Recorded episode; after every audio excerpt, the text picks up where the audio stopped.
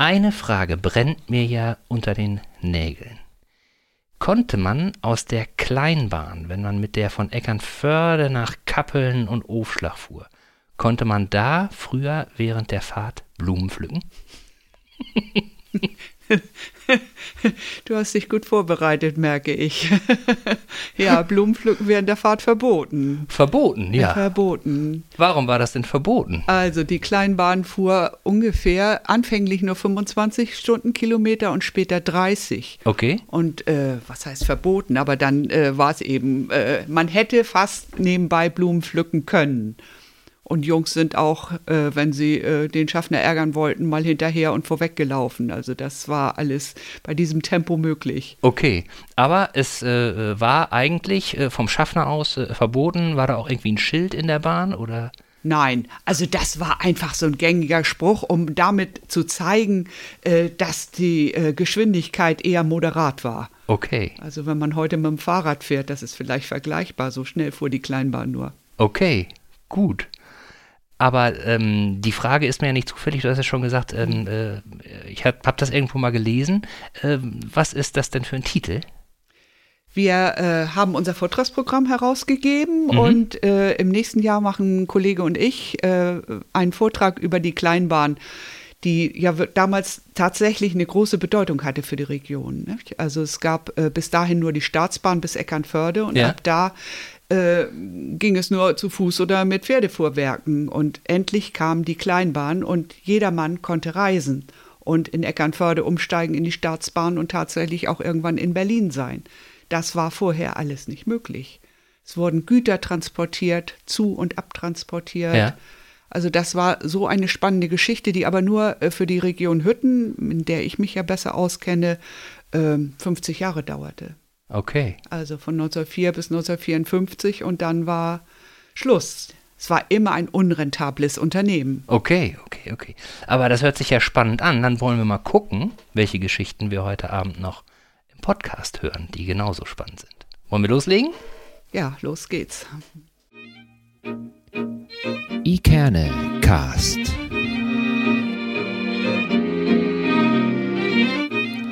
Der Podcast aus Eckernförde für Eckernförde.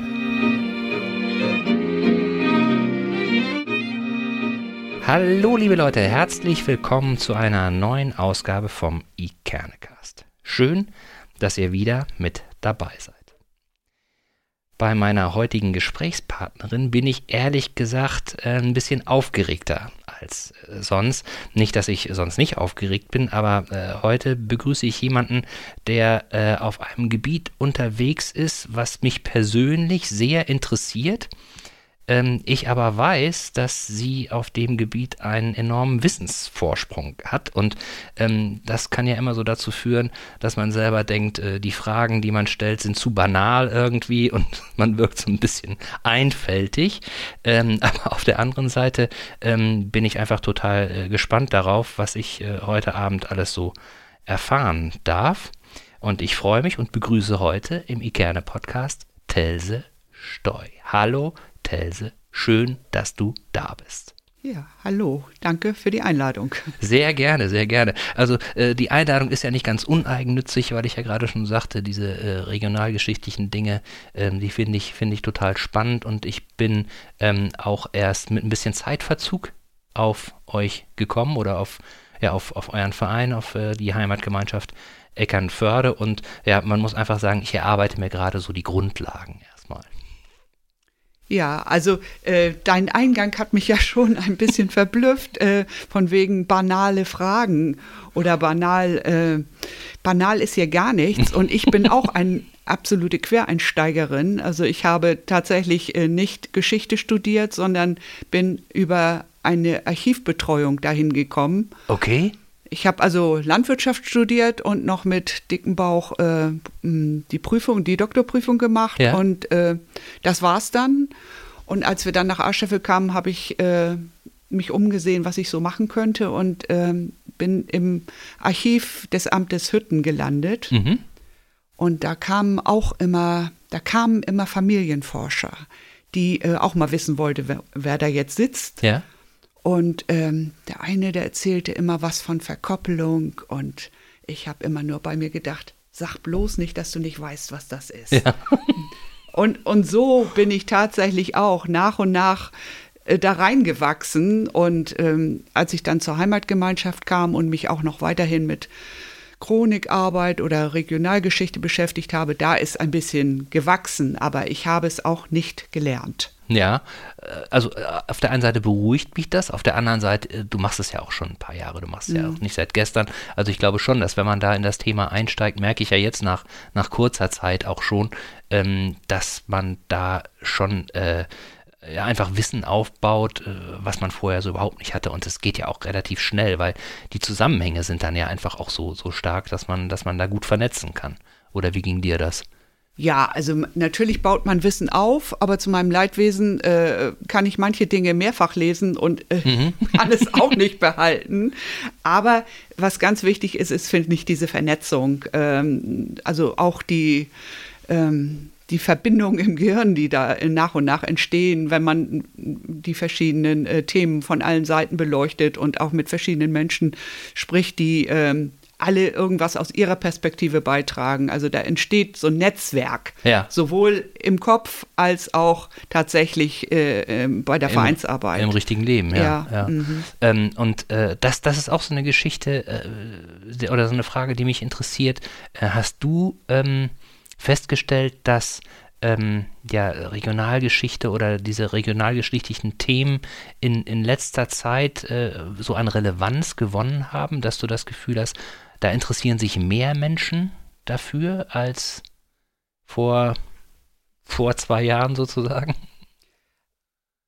Also das kann ich nicht so äh, feststellen. Man sagt zwar oder man, man, vielleicht beobachtet man überhaupt, dass die Menschen sich mehr auf die Region besinnen. Ja. Ich meine, das sieht man ja daran, dass jetzt äh, auf mal äh, die Parkplätze am Wald äh, ja. voll sind ja. und vorher äh, hat das nie jemanden interessiert. Da sind die Leute weiter weggefahren. Jetzt besinnen sie sich tatsächlich auf die Region.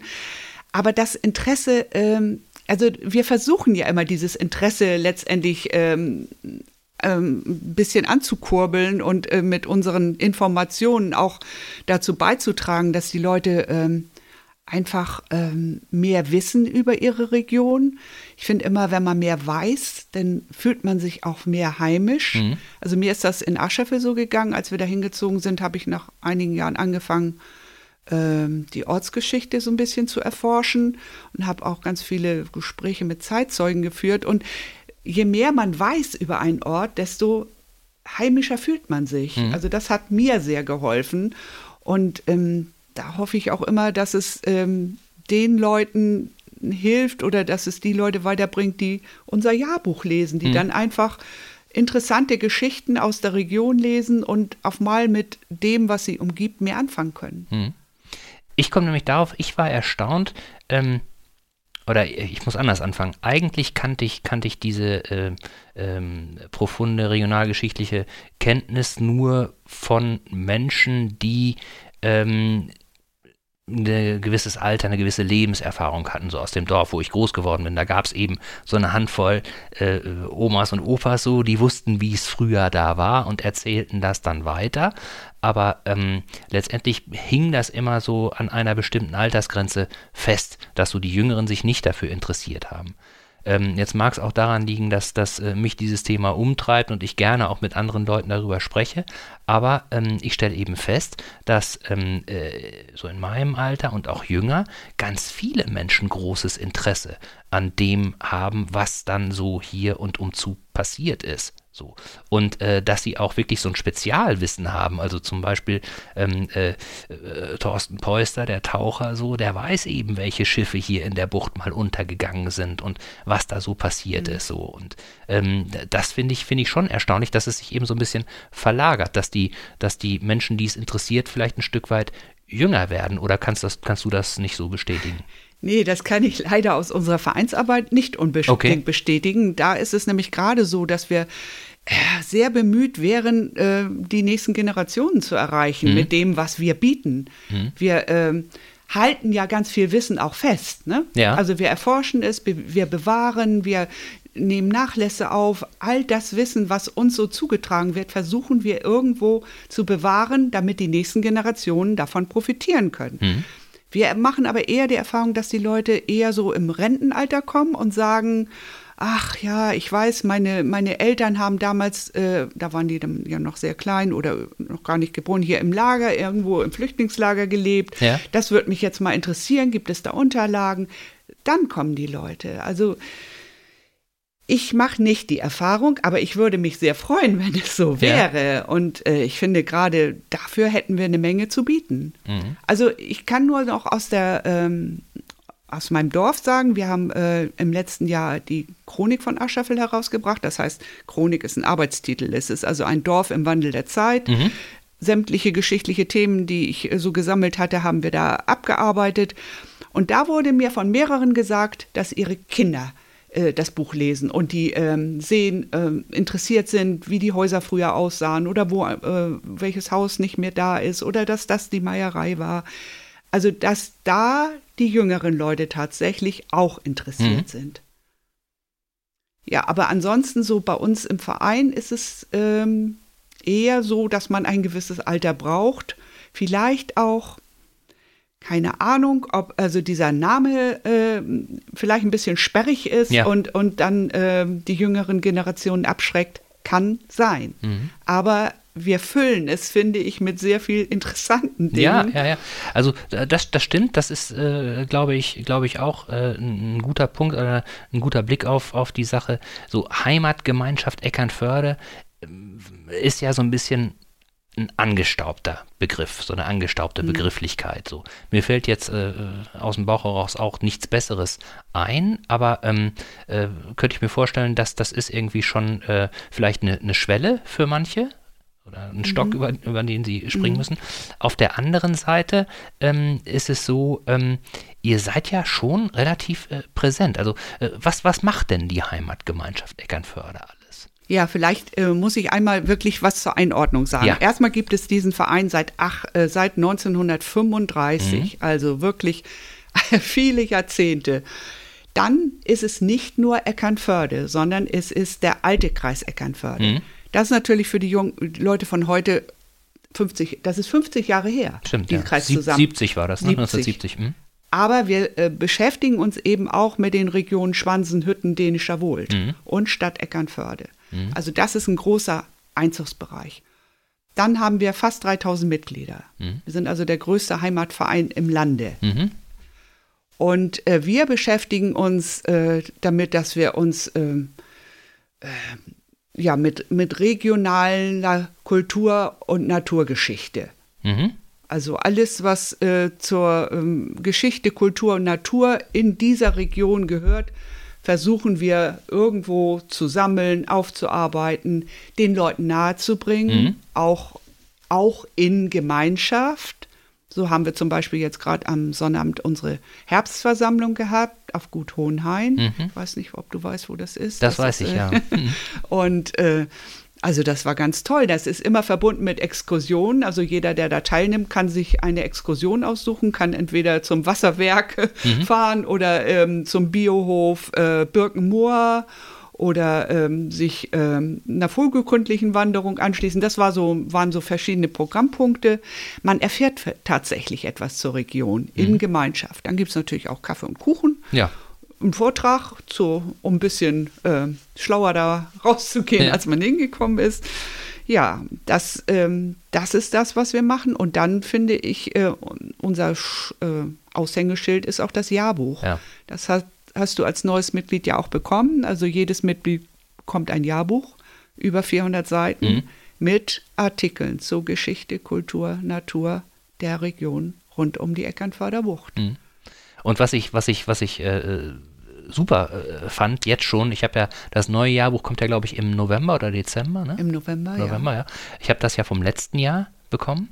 Äh, was ich einfach auch super fand, war, dass es eben nicht nur Fließtext ist, sondern dass da ja ganz viele Bilder mit dabei sind.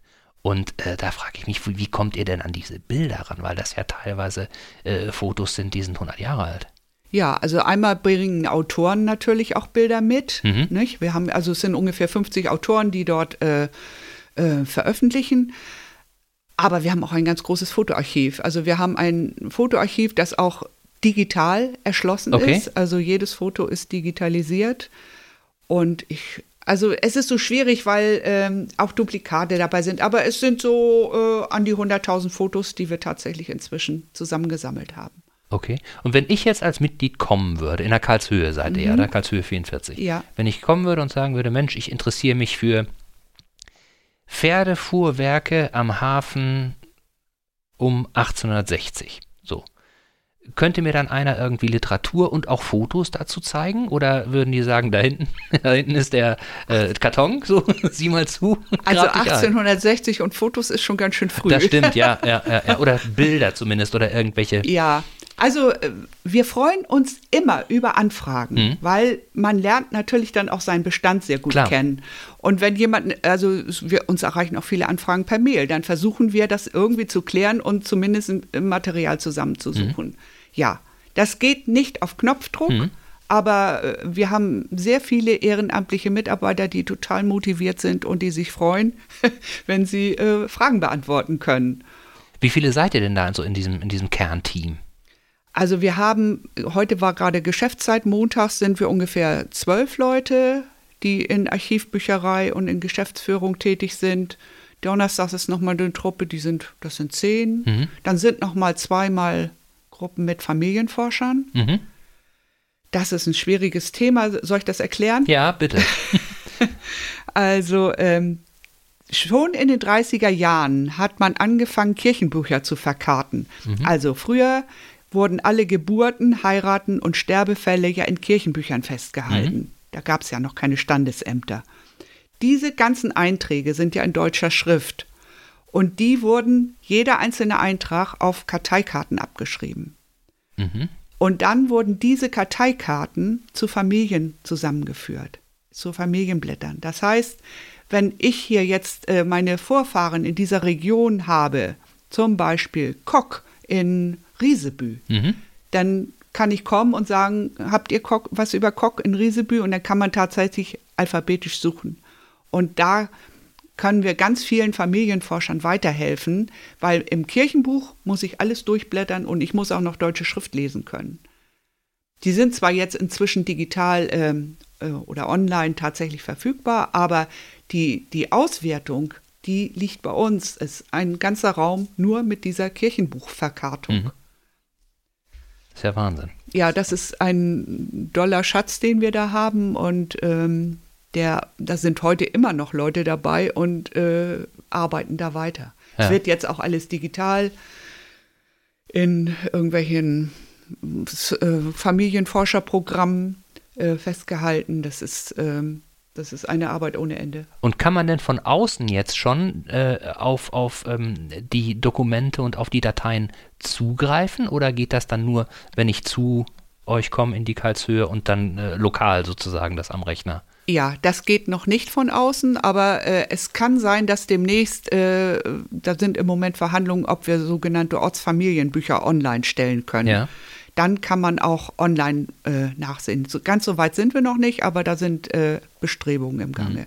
Aber äh, es kann uns jeder eine E-Mail schicken und sagen, meine Urgroßmutter hieß so und so, ist dann und dann in äh, Eckernförde geboren. Habt ihr äh, was dazu?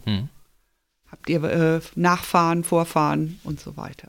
Kann ich nur bestätigen, meine E-Mails sind immer auch ganz prompt beantwortet worden. Ja, wir sind, da, also es rutscht mal was durch. Ja. Aber nein, wir sind da sehr ähm, äh, sorgsam. Ja. Und nochmal Thema Digitalisierung. Äh, Im Moment hört man ja allerortens, dass ähm, äh, Museen und, und auch Archive ähm, äh, transformieren ins, ins Digitale. Äh, seid ihr da irgendwie bei diesem Prozess auch, auch äh, mit berücksichtigt sozusagen? Was ich sagen will ist, es wäre ja super, wenn es eine Plattform gäbe, wo ich raufgehe und dann wirklich sagen kann, okay, such mal äh, das Familienbuch so und so und der sagt mir eben, es gibt in Eckernförde was, es gibt in äh, Husum was und es gibt in Kiel was so. Also das wird nicht auf unserer Seite möglich sein, aber diese Ortsfamilienbücher gibt es schon bei einer Plattform, die heißt Compgen. Mhm. Und ähm, da würden wir dann auch mit einstellen Ah, okay. Wenn du jetzt andere Bestände ansprichst, Archivbestände und so weiter, da gibt es auch ähm, in äh, mehrere, also gibt es ein Programm, was wir uns heute gerade haben vorführen lassen, ähm, wo man tatsächlich online auch äh, das äh, ausfüllen kann und online auch suchen kann Mhm. nachher. Wird bereits schon im Landesarchiv und in Kommunalarchiven verwendet und wir versuchen, wir sind eigentlich bestrebt, da auch mit ranzugehen, damit man auch unsere Bestände äh, online recherchieren kann. Was man online recherchieren kann, wären unsere Jahrbuchinhalte. Ich weiß nicht, ob du das gesehen hast. Wir haben also inzwischen heute, dieses Jahr gibt es das 80. Jahrbuch. Mhm. Und wir haben einmal eine Titelaufnahme äh, auf unserer Homepage, aber auch eine Stichwörtersuche. Mhm. Und das ist wirklich genial. Da kann ich also nach Namen suchen in jedem, jedem Artikel. Das ist, äh, also über alle Jahrbücher kann ich suchen. Hm. Habe ich auch schon, habe ich auch schon gemacht. Ähm, habe ich nur äh, für mich die Erfahrung gemacht, man muss sich vorher schon so ein bisschen darüber im Klaren sein, wonach man denn genau sucht. Weil wenn ich jetzt einfach nur ein Schlagwort eingebe, dann ist einfach äh, die Anzahl der Ergebnisse ist zu groß. Da finde ich mich nicht zurecht, ohne, zumindest ohne Hilfe finde ich mich nicht zurecht. Aber wenn ich ein bisschen das besser eingrenzen kann und ich sagen will, was ist, keine Ahnung, zu dem und dem Namen in dem und dem Ort, um die und die Zeit vielleicht passiert so, dann komme ich der Sache schon, schon ein bisschen näher. Ja, also Es wenn man so Allerweltsbegriffe eingibt, dann wird man erschlagen. Aber Ja. versuch es mal mit Glockenspiel zum Beispiel. Und da findest du die äh, Beschreibung dieses Glockenspiels hier in Eckernförde. Also da gibt es nur, glaube ich, nur einen Eintrag. Also weil es, das kommt im, klar, es kommt drauf an, wie oft werden diese Wörter verwendet. Nicht? Hm. Ich habe es nämlich mit Sturmflut versucht, so und das war einfach dann zu viel und da Ja. habe ich dann noch, ich bin nach und nach, nach und nach durchgegangen, aber das war dann einfach zu viel und da habe ich dann mich äh, auf, auf eine andere Sache so ein bisschen eingeschossen und habe versucht, da dann weiterzukommen. Aber letztendlich, äh, Datenbanken sind ja nur so gut, wie sie eben auch gepflegt werden. Und es wird alles von Ehrenamtlern gemacht bei euch, ne? Also wir sind alle Ehrenamtler. Alle Ehrenamtler. Ja, genau. Von, also jeder ausnahmslos. Ja. Und ähm, alle sind wirklich mit, mit Leidenschaft dabei, das muss man sagen, weil das ist tatsächlich eine sehr sinnvolle Tätigkeit, die wir da alle ausüben. Oder wir sehen alle sehr großen Sinn darin, weil ähm, wir bewahren da etwas für die nächsten Generationen. Und das ist auch immer so mein Argument, wenn, wenn ich versuchen, versuche irgendwie mal Mitglieder zu werben. Natürlich ist es so, dass auch Mitglieder etwas haben davon. Sie kriegen ein Jahrbuch, sie können vergünstigt bei Vortr äh, äh, Vorträge anhören, ähm, sie können an unseren Versammlungen teilnehmen, aber sie tun auch was damit für die Region. Ne? Nämlich dafür, dass wir das mit erhalten. Nur das, was ihr mittlerweile da ja jetzt auch so als Messlatte oder als, als, als äh, äh, doch Messlatte angelegt habt, das ist ja schon wirklich, wirklich äh, enorm hoch. Du sprachst eben schon das Jahrbuch an. Ich glaube, das erste Jahrbuch hatte irgendwie 50 Seiten. Wann war das irgendwie? 50er Jahre oder wann ist das erste Jahrbuch rausgekommen? 36. 36, ja, Ja, siehst du mal, guck ja. mal. Äh, ein Jahr nach Gründung des Vereins. Und, und jetzt, wie viele Seiten hat? Ich habe jetzt das nicht im Kopf. 416 sind wir Wahnsinn. gerade wieder. Also wir sind ja zu dritt in der Jahrbuchredaktion und haben jetzt gerade äh, festgelegt und müssten tatsächlich noch Beiträge wieder ins nächste Jahr schieben, weil wir, das ist ja immer wieder erstaunlich. Also man fängt an und äh, sammelt und sammelt und weiß überhaupt nicht, wo landet man. Ja. Wie äh, äh, kriegen wir das Buch wieder voll? Mhm. Und wir kriegen es jedes Mal wieder voll. Also äh, ich hoffe, dass es so bleibt. Das Ja. ist natürlich ähm, toll, dass man so aus dem Vollen schöpfen kann. Und die Beiträge zum Jahrbuch werden gemacht von Mitgliedern. Mitglieder, ja, es gibt aber auch äh, Nichtmitglieder. Manche frage ich auch an, wenn Ja. ich irgendwie mal von, wenn wir von irgendeinem Jubiläum hören oder von irgendeiner interessanten Geschichte, wenn eine, was haben wir jetzt? Ach, so eine Studentin, die äh, was über ihren ähm, Familienbetrieb geschrieben hat, dann fragen wir mal an, ob sie dafür auch was fürs Jahrbuch schreibt. Also das, ähm, es wird an, vieles an uns herangetragen, aber manches schubsen wir auch an oder fragen konkret nach. Und äh, das habe ich, hab ich auch gelesen, äh, fürs Jahrbuch, da bist du schon redaktionell sozusagen auch mit federführend, kann man durchaus so sagen. Ne? Ja, Und wie viele Leute sind das dann noch um dich herum in der, Wir sind noch, äh, sind noch zwei Frauen mehr dabei. so und zu dritt? Zu dritt machen wir das ja. Sucht ihr die Themen aus sozusagen, äh, macht euch Gedanken darüber, in welcher Reihenfolge, in welcher Länge soll welches Thema stattfinden und so weiter. Kümmert euch dann um, um den Druck und so weiter. Ja, genau. Also wir haben jetzt, äh, Das ist für mich das tatsächlich das, äh, ich bin 1906, habe ich das erste Jahrbuch mitgemacht und ähm, ja, was haben wir jetzt? 2022. Kannst du rausrechnen, mhm. wie viele Jahrbücher ich schon mitgemacht habe. Äh, und wir haben immer noch dieselbe äh, äh, selbe Schriftsetzerin, okay. die inzwischen aber im Ruhestand ist und so viel Spaß bei dieser Arbeit hat, dass sie das für uns auch äh, im Ruhestand ehrenamtlich weitermacht. Ach, super. Ja, also das ist einfach eine tolle Zusammenarbeit. Und wenn man so, ein, so einen Rückhalt hat und äh, sich um bei vielen Dingen nicht darum kümmern muss, dass es läuft, sondern man weiß, dass es läuft und ja. dass, es, dass es gut ist. Ja. Das ist äh, schon ein Stück äh, Rückhalt. Ja. Und sag mal, welche, welche ich sag mal so, Arbeitskreise gibt es denn dann noch so in der Heimatgemeinschaft? Äh, kann man das thematisch irgendwie so ein bisschen, so ein bisschen aufdröseln? Welche ja. Themen sozusagen äh, in der Heimatgemeinschaft stattfinden? Ja, dann gibt es, äh, also wir haben ja auch Arbeitsgemeinschaften. Mhm die aber nicht alle mehr so existent sind in dem Sinne. Also äh, existent ist noch die AG Wandern, Radfahren, Tüt und Dat. Mhm. die stehen ja auch öfter in der Zeitung, die machen also tolle Fahrradtouren und Wanderungen und die machen auch so ein bisschen äh, gesellschaftliches Leben. Also die treffen sich auch mal zum Kegeln ja. und so weiter. Das ist ja. also eine ziemlich eingeschworene Truppe, die aber offen sind für jedermann und sich freuen, wenn neue Leute dazukommen. Mhm. Ähm, und das ist auch ganz schön anspruchsvoll. Also wer da mit dem Fahrrad mithalten will, das ist, äh, muss schon gut dabei sein. Mhm. Äh, dann haben wir noch eine, eben diese AG Familienforschung, die sind noch voll dabei. Ich leite noch die AG Chronik. Mhm. Also in fast allen Gemeinden hat es Chroniken gegeben oder sind es sind Leute dabei, die die Ortsgeschichte äh, zusammenstellen. Mhm. Und ähm, da gibt es auch, nun ja, zwei, drei Jahre nicht mehr, aber jetzt wieder äh, Zusammenkünfte, wo man sich gegenseitig auch äh, unterstützen und beraten kann. Das ist also auch ganz toll. Da sind äh, so erfahrene Chronisten dabei, die ein Wissen haben. Und wenn dann irgendeiner mal nicht weiterkommt, dann kann er, also wenn es um darum geht, deutsche Schrift zu lesen oder so, dann wirft man mal sowas an die Tafel und mhm. andere Leute können dabei helfen. Wahnsinn. Ja, das ist ähm, schon ein Pool, der ganz wertvoll ist. Was haben wir noch? Ich habe jetzt nur äh, gerade aus, aus äh, frischem Anlass auch von der AG Fotodokumentation. Ja, das ist eine richtig tolle AG. Das glaube ich. Ja, das sind also äh, Leute, die super gerne fotografieren und die, äh, die haben sich gegründet, das hat Dr. Mehl damals eingeleitet, ähm, um Objekte, die vom Verschwinden bedroht sind oder vom Abriss und so weiter, einmal nochmal festzuhalten mhm. im Bild. Und sobald sie also irgendwo hören, dass irgendwo was abgerissen werden soll, dann sind sie da. Aber sie haben auch in verschiedenen Dörfern äh, Aufnahmen gemacht, also ganze Dörfer dokumentiert. Also das ist eine, auch eine tolle Truppe. Die haben jetzt ähm, so einen Fotovergleich gemacht, früher heute. Wir mhm. haben ja, äh, ich weiß nicht, ob dir Walter Barsch was sagt, das war ein toller Fotograf hier in Eckernförde und ähm, der hat auch in der, im Umland fotografiert. Und die haben sich diese Fotos genommen und vom gleichen Standpunkt aus mhm. jetzt ein modernes mhm. Foto mhm. äh, dagegen gesetzt. Und das werden wir auch demnächst äh, irgendwo in einem Projekt nochmal darstellen. Mhm.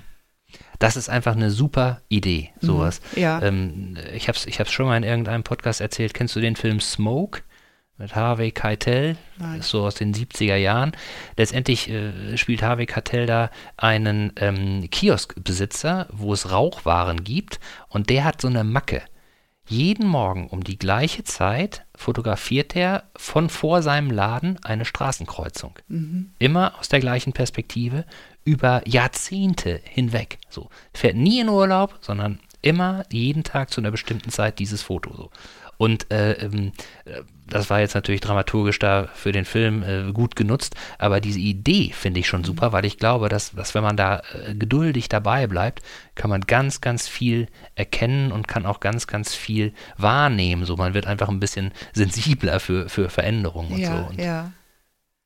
Also das sind äh, das äh, macht mir auch immer Spaß. Äh, und die haben, ähm, die sind auch so, ähm, sehr motiviert dabei. Hm. Auch wenn wir fürs Jahrbuch manchmal Fotos brauchen, dann frage ich in der Truppe an und dann laufen die los und machen tolle Fotos. Ja, das war nämlich das erste, wo ich über die gestolpert bin. Mhm. In dem Jahrbuch vom letzten Jahr habe ich nämlich ein bisschen rumgeschmökert und äh, bin da bei diesem Artikel über die Eckernförder Speicher hängen geblieben. Ja. Und da sind ja auch ganz viele Fotos, wo man äh, sieht, wie das, oder auch teilweise Zeichnungen, aber auch Fotos, nee, schon viele Fotos, wie es früher mal war, aber auch mhm. eben, wie es jetzt ist. Mhm. So, ne?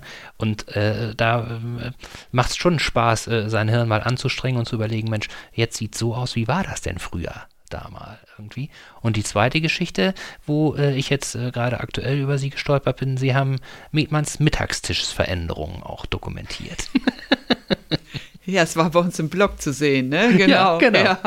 Ja. genau. Ja, ja, von Metmann gibt es auch äh, in unserem Bestand äh, Fotos von früher. Also das ist wirklich äh, eigentlich findet man überall äh, Spuren äh, mhm. in unserem Archiv von den Häusern, die zum Teil nicht mehr sind oder die äh, verändert sind. Das ist ja auch immer spannend, finde ich. Ähm, ein Abriss ist das eine, aber eine Veränderung, mhm. das ist mir im Dorf auch so äh, vor, aufgefallen. Also wie ein Haus sich im Laufe der Zeit verändert. Und wenn man früher heute sieht, sieht man ja, das ist der gleiche Grundriss, aber es sieht längst nicht mehr so schön mhm. aus. Mhm. Ja. Und an der Stelle ähm, müsst ihr eigentlich äh, Frau äh, Ratje Coucheron immer überreden, dass sie äh, Vorträge hält und andere Menschen an ihrem Wissen teilhaben lässt oder macht sie es von sich aus auch so gerne? Ja, sie hat ja mittlerweile, ich glaube, sechs oder sieben Vorträge gemacht. Ja. Und äh, vor dem letzten hatte sie schon gesagt, sie will eigentlich nicht mehr. also dieser Bahnhofsvortrag, der war wirklich noch on top. Und äh, wir haben ja auch ihre Vorträge als Buch herausgebracht, sodass man die auch nachlesen kann. Und nun meint sie, muss sie nicht mehr. Aber das war wirklich immer, das war toll. Also das hat das Herz erwärmt, wenn äh, man sieht, wie interessiert die Leute an diesen Geschichten mhm. sind. Also wir haben tatsächlich im Karls einen Vortrag, glaube ich, dreimal hat sie halten müssen. Und wir haben zweimal Leute wirklich gleich, äh, um sieben schon wieder nach Hause schicken müssen. Das war unglaublich ähm, dieser Zuspruch, äh, aber ich fürchte, sie wird keine neuen Themen mehr auflegen. Dann machen wir hier mal einen Aufruf, äh, überlegen Sie sich das nochmal. ja. Weil, ähm, äh, guck mal, auch, auch, auch für mich, der jetzt äh, tatsächlich keinen unmittelbaren Bezug zu mhm. Eckernfeuer von vor 50 Jahren oder so hatte, ne? Ähm, ich bin, ich bin über sie gestolpert, auch in dieser Pandemiezeit, als ich gesehen habe, dass da bei YouTube mhm. so ein mhm. Vortrag von, von ihr äh, einfach online gestellt wird. Ich mhm. glaube, den habt ihr auch tatsächlich jetzt okay. nicht vor Publikum aufgenommen, sondern einfach, äh, leg mal los und dann habt ihr es aufgenommen. Ja. So, ne? Und das fand ich schon super, weil es einfach, einfach, ähm, äh, ja, so ein Kino im Kopf ausgelöst hat, mhm. wenn man ihr zuhört. So, ja. Ne? Und dann habe ich ähm, äh, diesen, diesen Vortrag, der glaube ich auch bei YouTube oder irgendwo anders ist, den, ähm, äh, der in der Stadthalle, glaube ich, gehalten wurde, wo aber dann auch Fotos mit eingespielt werden. So. Mhm. Und das fand ich auch super. Und das ist einfach. Aber der ist doch noch nicht online. Also ich habe schon einen online gesehen. Wir haben den tatsächlich aufzeichnen lassen. Das hat jemand für uns gemacht. Also auch äh, tolle Anne also wenn man jemanden fragt äh, oder wenn man Leute fragt und die so bereitwillig ja sagen, ja. das finde ich freut mich auch immer. Äh, das wundert mich jetzt ein bisschen. Also es geht, es geht, es geht um, um, um den Bahnhof. Nee, es geht nicht um den Bahnhof. Ach, ja. Es geht um die Eckernförde, um die Kieler Straße, um genau zu sein. Ach so. Mhm. Kieler Straße, zwei Teile waren das. Ja, das waren beides, äh, waren beides unsere Produ Produktion, ja. ist übertrieben, aber äh, haben wir während der äh, Pandemiezeit äh, so quasi als Ersatz angeboten. Ja. Ja, die sind äh, über YouTube anzusehen zu sehen. Oder? Das, das war klasse. Das mhm. war klasse, weil man da auch nochmal einen Begriff davon kriegte und eben auch diese kleinen Anekdoten, äh, wer wo Eis kaufen konnte und wo die Autos lang fuhren und wer welches Auto hatte mhm. und wie sich irgendwelche Geschäfte dann ver. Ich kenne die ja alle nicht. Ne? Also mhm. die Namen sagen mir genau. nichts, aber einfach die Geschichte dahinter. Also das geht mir genauso. Ich bin hier ja auch nicht aufgewachsen und groß geworden mhm. und trotzdem kennt man die Zeit, in der das spielt. Ne? Also mhm. das kennt ja jeder aus seiner Erfahrung, wie das damals mit Geschäften oder so war. Und Frau Ratjen-Kuscherung hat ja auch eine so unnachahmliche Art. Sehr launige Art. Also ja. ganz schön wirklich toll. Ja, wir, wir, müssen sie alle noch mal ein bisschen bearbeiten, dass sie das, dass ja, sie das noch mal aber ich, ich mag auch keinen irgendwie äh, überreden. Das äh, finde ich muss sie schon für sich entscheiden. Ja, das, äh, ich glaube, also so wie ich sie mal kennengelernt habe, ist sie ja auch ähm, äh, durchaus in der Lage, eine Entscheidung zu fällen und zu der auch zu, zu stehen, so, ja. ne? Aber trotzdem wäre es einfach, einfach so schön, weil ich, ich höre es eben auch von so vielen Menschen, mhm. die jetzt auch nicht so einen unmittelbaren Bezug zur Heimatgemeinschaft oder äh, mhm. die durch Zufall mal irgendwie auf so, eine, so einen Vortrag gespült wurden und gesagt mhm. haben, ey, das ist ja super. Mhm. Wenn es das mhm. nochmal gibt, möchte ich das unbedingt noch ja, irgendwie weitermachen. Ja. Was ist denn mit Kultur? Kultur sozusagen. Wir haben ja, wir haben ja jetzt immer so drüber gesprochen, geschichtliche Anekdoten und so weiter, aber ähm, äh, es gibt ja auch ähm, diese Kulturlandschaftselemente, die ihr in irgendeiner Art und Weise erfasst. Was ist das denn? Ach ja, das ist tatsächlich äh, auch ein Steckenpferd von mir. So Ach, bin ich okay. damals äh, auch ein bisschen mit in diese Materie reingerutscht. Also im Archiv äh, haben wir uns damals mit historischer Kulturlandschaft beschäftigt. Also mhm. das Amt Hütten hatte damals eine, ein Projekt, wo es um historische Kulturlandschaft ging und ähm, das, also sind ja Spuren der Vergangenheit in der Landschaft. Mhm. Und damit habe ich mich wirklich sehr intensiv beschäftigt und für die Region Hütten haben wir die tatsächlich alle mal aufgenommen. Da geht es eben um bestimmte Gedenkbäume, um Mühlen, um äh, Bro äh, hier Backhäuser, um Grabhügel. Äh, ja, wo, wo endet man da? Also ganz äh, viel Erhebung in der Landschaft, äh, die man immer so einfach bisher so ähm, ja gesehen hat, aber sich nichts dabei gedacht hat. Ich kann zum Beispiel äh, ein Beispiel nennen. Also unser För damaliger Förster, der hatte im Wald einen, einen Weg und er sagt, hier bin ich immer längs gegangen, aber heute sehe ich, dass es ein ehemaliger Damm einer Wassermühle ist. Mhm. Und wenn sich einem sowas erschließt, das ist so spannend. Man fährt also durch die Gegend und denkt, ist das hier jetzt ein natürlicher Hügel oder wie ist der wegen irgendwas entstanden? Mhm. Und ähm, das, ähm, damit haben wir uns beschäftigt und in der Heimatgemeinschaft eben auch äh, in einigen, also in Schwansen haben wir die äh, Elemente zusammengetragen. Und äh, in einem landesweiten Arbeitskreis haben wir damals auch, habe ich damals auch mitgearbeitet, um um da einen Zugang zu diesem Thema äh, zu kriegen. Und äh, wir, da ist auch ein Buch dabei entstanden damals. Und habt ihr da eine Karte oder, oder irgendwie äh, sozusagen einen Wegweiser, dass Nein. wenn jemand sich jetzt dafür interessiert, dass er. Nein, das, äh, also eigentlich müsste das weiter aufgearbeitet werden. Mhm. Ähm, und ähm, da hakt es noch ein bisschen. Mhm. Aber äh, das meine ich, müsste auch an anderer Stelle äh, aufgearbeitet werden also vor, ich weiß nicht, 30 Jahren hat der Schleswig-Holsteinische Landtag sogar mal ein historisches Kulturlandschaftskataster beschlossen. Mhm ist nie was danach gekommen. Hm. Ein paar Kataster sind ja jetzt mittlerweile eingeführt, so, äh, aber äh, so ein Kataster habe ich nämlich auch mal gesucht, mhm. ähm, äh, habe ich auch nicht gefunden.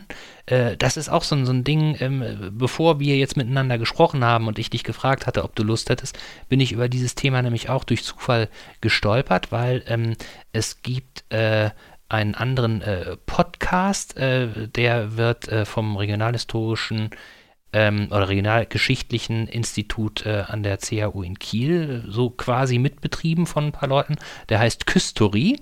Mhm. Und ähm, da macht einer mit, der tatsächlich ähm, sich äh, in der Forschung mit Burgen in Schleswig-Holstein beschäftigt. So. Und äh, ich habe im ersten Moment gedacht, ja, okay, dann, dann geht er ja nach Glücksburg und so weiter, guckt sich das mhm. an. Nee, nee, nee.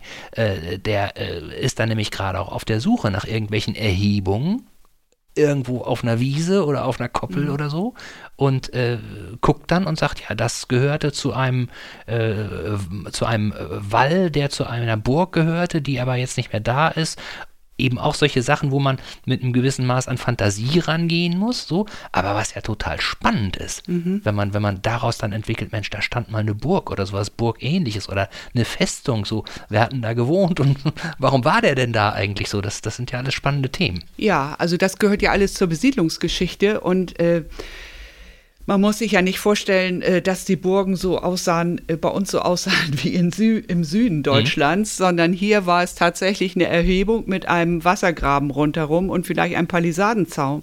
Und solche Erhebungen sieht man tatsächlich noch in der Region. Also in Bregendorf ähm, ist äh, rechts von der äh, Durchgangsstraße ist so eine Erhebung. Das ist eine ehemalige Motte. Mhm.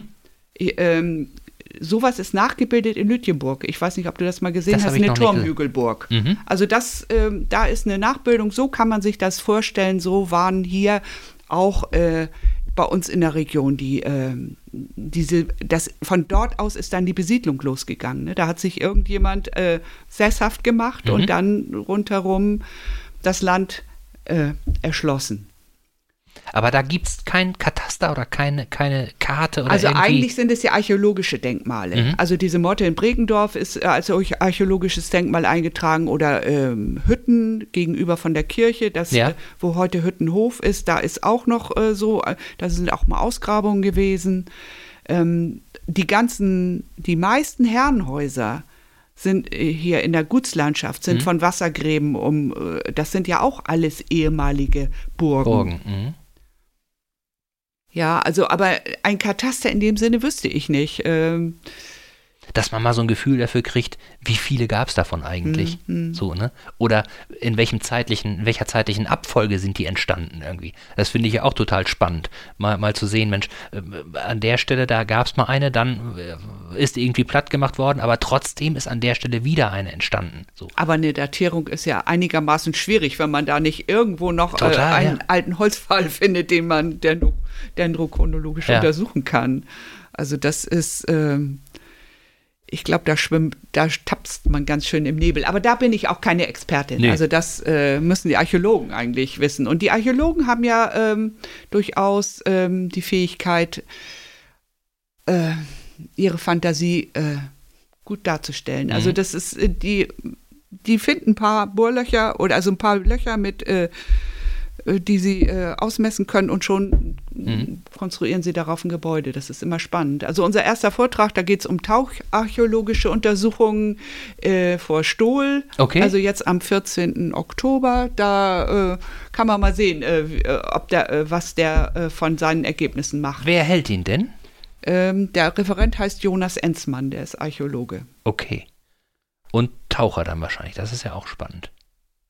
Ich weiß gar nicht, aber Oder- nehme ich an, dass er selbst getaucht ist. Das selbst kann ich getaucht- jetzt gar nicht sagen. Aber das müssten wir uns vielleicht anhören. Ja, ja, ja, ja, ja.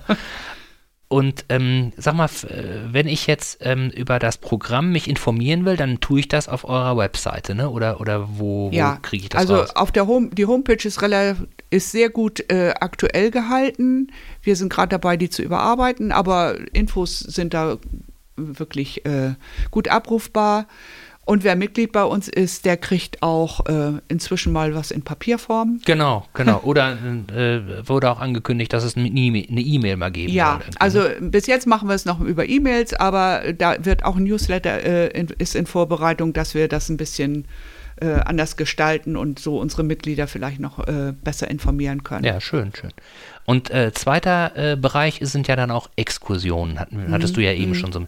Und da habe ich mich mal gefragt, wer denkt sich denn die Exkursionen aus? Wer kommt auf die Ideen für die Exkursion?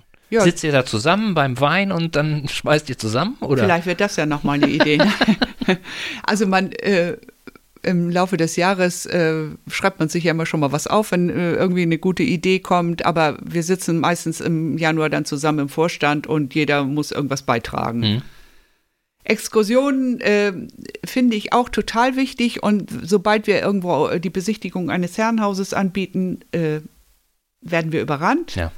Aber so andere Dinge, da, da ist das, äh, das könnte ein bisschen besser sein und vor allen Dingen ist es manchmal sehr schwierig zu planen, weil ähm, manche Exkursionen können wir nur durchführen, wenn wir wissen, wie viele Leute Mhm. kommen. Und die Anmeldekultur ist heute, das beklagen alle, nicht so doll. Mhm. Deswegen ist eine Planung auch immer sehr schwierig. Aber wir lassen den Mut nicht hängen. Ja. Aber diese Verbindlichkeit ist, glaube ich, altersunabhängig. Also ich Das- glaube, es ist ja, bei Jungen wie ja, bei Alten äh, schwierig mit der Verbindlichkeit. ja, So, ne? also jeder wartet vielleicht, ob noch was Besseres kommt oder Ja, oder ob er Zeit hat, Ja, oder- ja. Und wir machen auch ein bisschen die Erfahrung, dass so von Corona auch noch nicht alle Leute wieder zurück Nee, sind. nee. Ich, äh, das hörte ich auch von anderen Institutionen. Sind alle noch, noch, ich weiß gar nicht, äh, der, der, Grund dafür ist ja egal, aber man hört es ja zum Beispiel auch von, von äh, Konzerten und von Mhm. äh, überhaupt kulturellen äh, Genau. Veranstaltungen, Theater und Ja. so weiter, dass da die, die, ähm, äh, dass der Andrang äh, noch nicht so da ist, dass, dass Ja. man das überschaubar noch gut verarbeiten kann. Ja, muss man mal sehen, wie, sie, wie sich alles entwickelt. Ja. Was war denn in diesem Jahr die Steine schönste Exkursion? Kannst du dich da an eine erinnern? War dir eine ganz besonders lieb?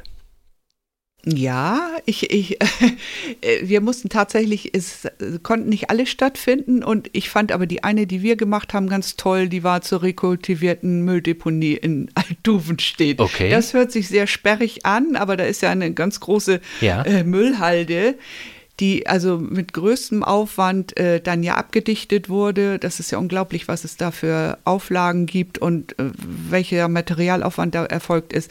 Aber da oben drauf hat man eine, eine, eine Landschaft äh, gebaut, die toll ist. Also äh, mit, mit den tollsten Pflanzen. Also alles. Ähm, die verschiedensten Kleearten. Also man überlässt das sich selbst dort Mhm. oben und das ist eine, eine Pracht und beeindruckend. So mitten auf einem großen Müllhügel guckt man zur Autobahn und rundherum ist umgeben von äh, ganz tollen Pflanzen.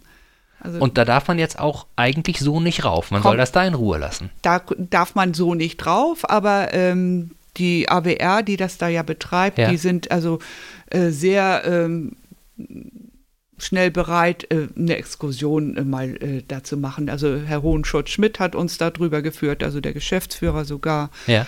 Ähm, das ähm, wird da gerne ähm, angenommen. Okay, okay.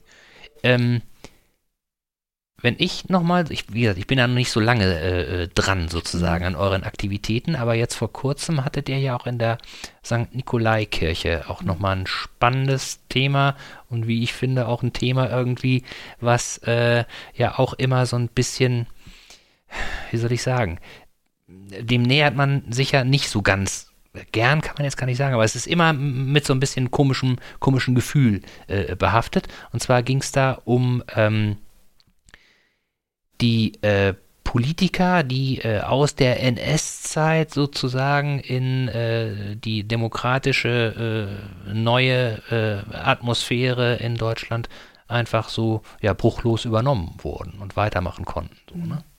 Ja, das war eine Veranstaltung, die haben wir zusammen mit dem Runden Tisch gegen Rechts und eine, äh, den Gewerkschaften ja äh, Mhm.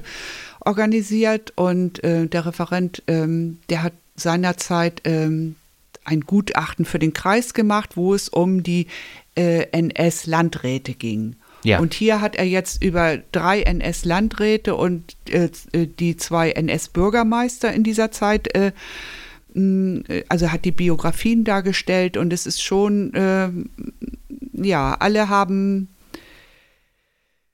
nach dieser, äh, nach der, in der Nachkriegszeit, nach einer gewissen Pause, äh, sind sie wieder in ihre Ämter oder in andere hoch, äh, solche äh, Verwaltungsämter zurückgekehrt. Ja, muss man einfach sagen, das ging fast nahtlos weiter. Und äh, sie haben auch alle irgendwann das Bundesverdienstkreuz gekriegt und äh, da, das war so. Mhm. Das war schon beeindruckend, das so äh, in dieser Deutlichkeit zu hören, zumal ähm, fast, ich glaube, fast alle auch im Reichskommissariat Ostland äh, in, in der NS-Zeit äh, ihre Tätigkeit hatten Mhm. und da also in der Verwaltung mit äh, Judenverfolgung und all Ja, haben wir ja gerade beim, beim Stutthof-Prozess ist zu das ja sozusagen tun gehabt haben, ja. Das ist schon, ja, das macht schon nachdenklich. Also Mhm. wir haben uns ja auch, ähm, das ist immer ein Thema. In S-Zeit ist immer ein Thema und ich finde auch, man muss, man muss das äh, an, Gedenken daran wachhalten. Man muss darf das nicht zu den Akten legen. Man muss immer wieder sagen, wie es damals gewesen ist, damit man vielleicht so etwas nie wieder erleben muss. Mhm, mhm. Aber ähm, ich finde eben auch wichtig in dem Zusammenhang, ähm, und ich glaube, dass ich war jetzt bei dem Vortrag nicht, aber was ich so gehört habe, es ist ja was anderes, wenn dir einer erzählt, Mensch, ähm, äh, damals war eine Situation da, äh, Nazi-Regime vorbei, so, musste aber irgendwie weitergehen in Deutschland. Du konntest dir jetzt keine neuen Verwaltungsbeamten backen, irgendwie so. Deswegen hat man die, die jetzt Verwaltung konnten, hat man übernommen hm. und sozusagen versucht, die umzupolen ne? und, und äh, äh die von dieser Nazi-Denke irgendwie frei zu bekommen. So, ne? Äh, das ist ja das eine. Das hört sich ja jetzt irgendwie relativ sachlich an. Aber wenn ich mal Namen dazu habe, wenn ich auch irgendwie eine ganz eigene Lebensgeschichte zu einem Menschen habe mhm. und mir einer erzählt, ja, Herr äh, Peter Petersen, jetzt ist ausgedacht, der war vorher das und der hat den und den Hintergrund und da und dahin ist der dann gegangen und so weiter, dann hat es ja eine ganz andere, habe ich ja einen ganz anderen Bezug dazu. Ne? Also dann habe ich auch einen ganz anderen Zugang dazu. Und das finde ich ist einfach total, total wichtig, um diese, diese äh, Themen, die ja, mittlerweile hat man ja das Gefühl, die tausendmal schon gehört zu haben, so, mhm. aber äh, man muss die auch tausend einmal hören und auch tausend zweimal und tausend dreimal und immer mit einer neuen Perspektive. Das, das finde ich auch total, total wichtig und gut, dass ihr das eben auch macht. Also ähm, ich finde es auch ähm, nochmal in diesem Zusammenhang erwähnenswert, wir haben in einem Jahrbuch oder in zwei Jahrbüchern auch was über sogenannte Wiedergutmachungsverfahren mhm. gehabt. Und wenn man dann denkt, dass die Leute, die vorher äh, gerichtet haben über, äh, über Menschen und diese Menschen, diese Opfer nachher ihr Recht haben wollten und dann saßen wieder genau die gleichen mhm.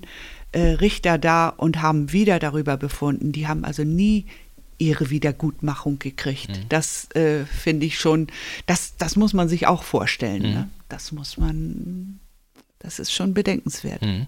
Total.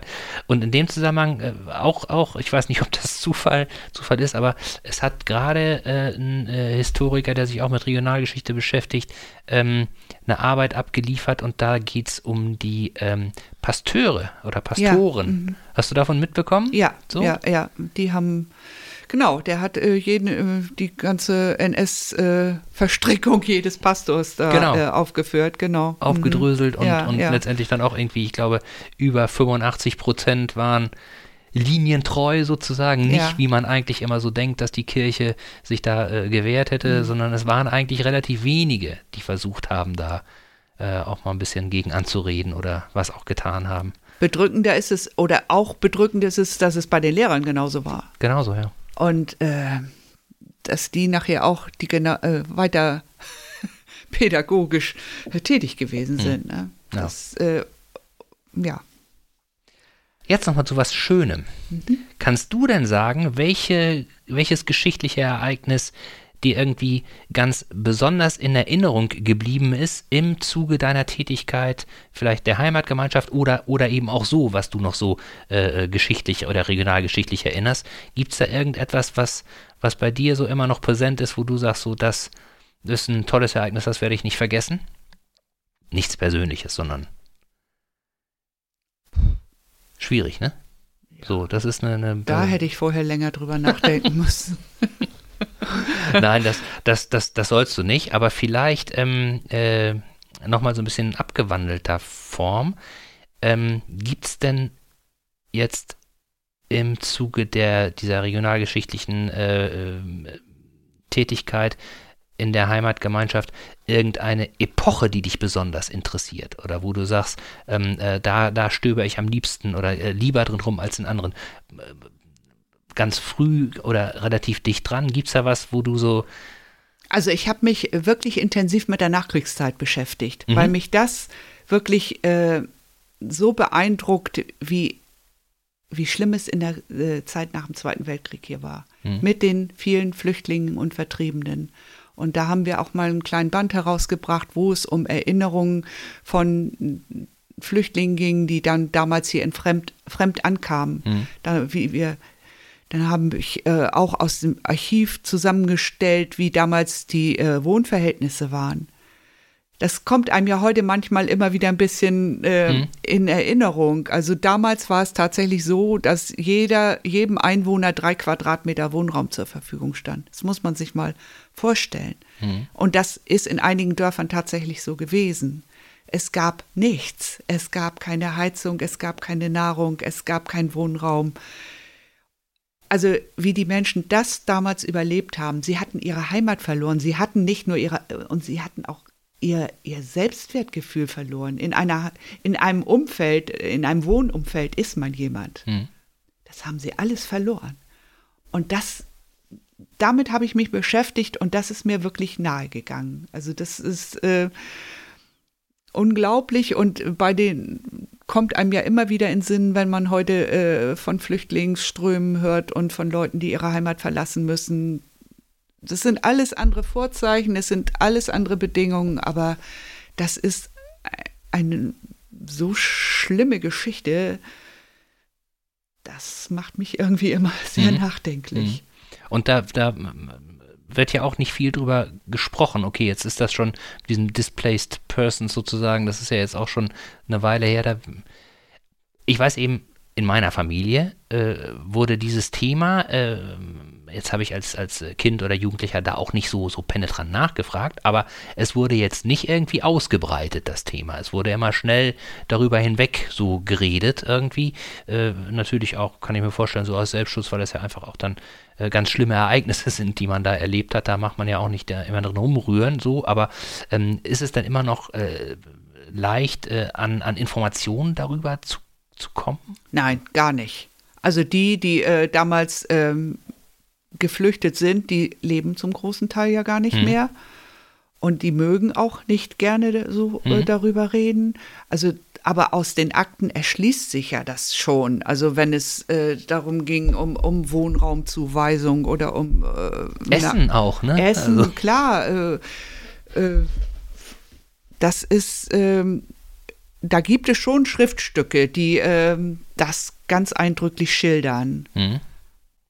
Und das reicht aus, um sich davon, natürlich reicht es aus, aber ähm, Glaubst du, dass das ähm, äh, man da tatsächlich auch zum Kern der Sache kommt oder sind das, sind das Aktendokumente, die vielleicht immer so ein bisschen versuchen, da auch ein Bild zu zeichnen, Nein. das besser ist, als es, als es eigentlich Nein, war? Nein, ich glaube tatsächlich, die zeichnen eher das richtige Bild, äh, das wahre Bild. Also wenn man mit Zeitzeugen redet, muss man ja immer wissen, dass da inzwischen Jahrzehnte vergangen sind hm. und dass die auch ihre eigenen Erinnerungen haben, äh, die auch äh, inzwischen vielleicht überlagert wurden, in bestimmte Richtungen mhm.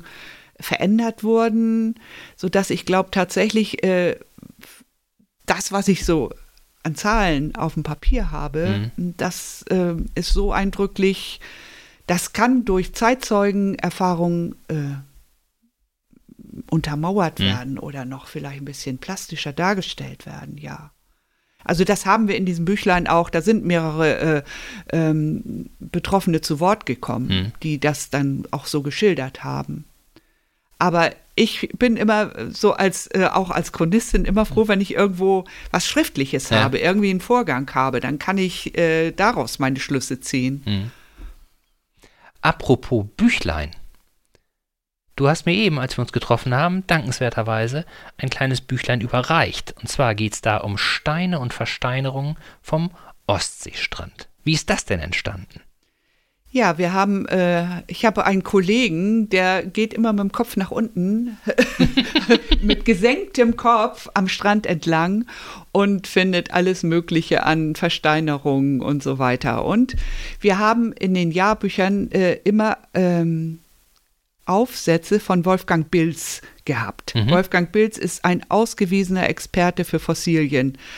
Und ähm, das ist unglaublich, was der hat über 1000 äh, äh, Fossilien gesammelt oder noch mehr verschiedenster Art und kann die auch alle einordnen und benennen. Und äh, Herr Bilz äh, hat so viel zusammengetragen, dass wir, äh, dass er jetzt ein Buch herausgegeben hat mit, ich glaube, es sind 1000 Abbildungen drin. Okay und das wollten wir gerne äh, so unterstützen und dann eben das auch als ähm, äh, ähm, den Schulen und, und äh, Interessierten zur Verfügung stellen. Mhm.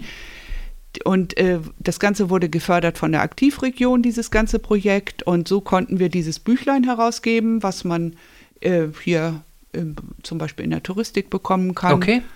Das ist, äh, da es ja gefördert ist, haben wir eine Schutzgebühr von einem Euro draufgelegt. Mhm. Also mehr, das kann sich jeder dort holen und wenn er am Strand ist, nachschauen, und kann dann die Steine vielleicht besser einordnen total, und etwas total. erfahren dazu. Total gut. Also wirklich ein kleines handliches Büchlein, Ja. wie so ein kleines Bestimmungsbuch, wo man, wo man Ja. eben äh, ja, Steine, die man findet, zuordnen kann. Total nett.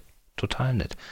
Und was ich auch nett finde, und das ist jetzt vielleicht so der letzte Komplex, was ich total super finde, dass es endlich ein, ich sage jetzt mal, Stammtisch für regionalgeschichtlich interessierte Menschen gibt. Oder wie würdest du das beschreiben? Ja. Ihr nennt es ja Treff sozusagen. Ja, äh, aber die Idee, ursprüngliche Idee ist schon Stammtisch, tatsächlich. Äh, aber äh, da es ja noch keinen Stamm gibt, äh, haben wir gedacht, dann nennen wir es Treff. Und dort, ähm, das soll an jedem ersten Mittwoch im Monat stattfinden, in Land in Sicht, 18 Uhr. Äh, Da geht es darum, dass äh, Interessierte an Regional- und Stadtgeschichte dorthin kommen können. Es sind immer Leute von uns da, die ähm, Rede und Antwort stehen können, die Fragen aufnehmen können. Man kann sich unterhalten über vielleicht Themen, die ähm, wo man und, und man trifft auch andere Interessierte. So ist das ein bisschen gedacht. Wir wollen uns, äh, es kommt ja nicht jeder zu unseren Geschäftszeiten nach Karlshöhe wo, über die wir uns natürlich auch immer freuen. Aber so ist es vielleicht eine geringere Hemmschwelle, äh, uns mal kennenzulernen oder einfach mal unverbindlich vorbeizugucken. Vielleicht irgendwie eine Frage zu stellen, irgendwas, was man immer schon mal wissen wollte.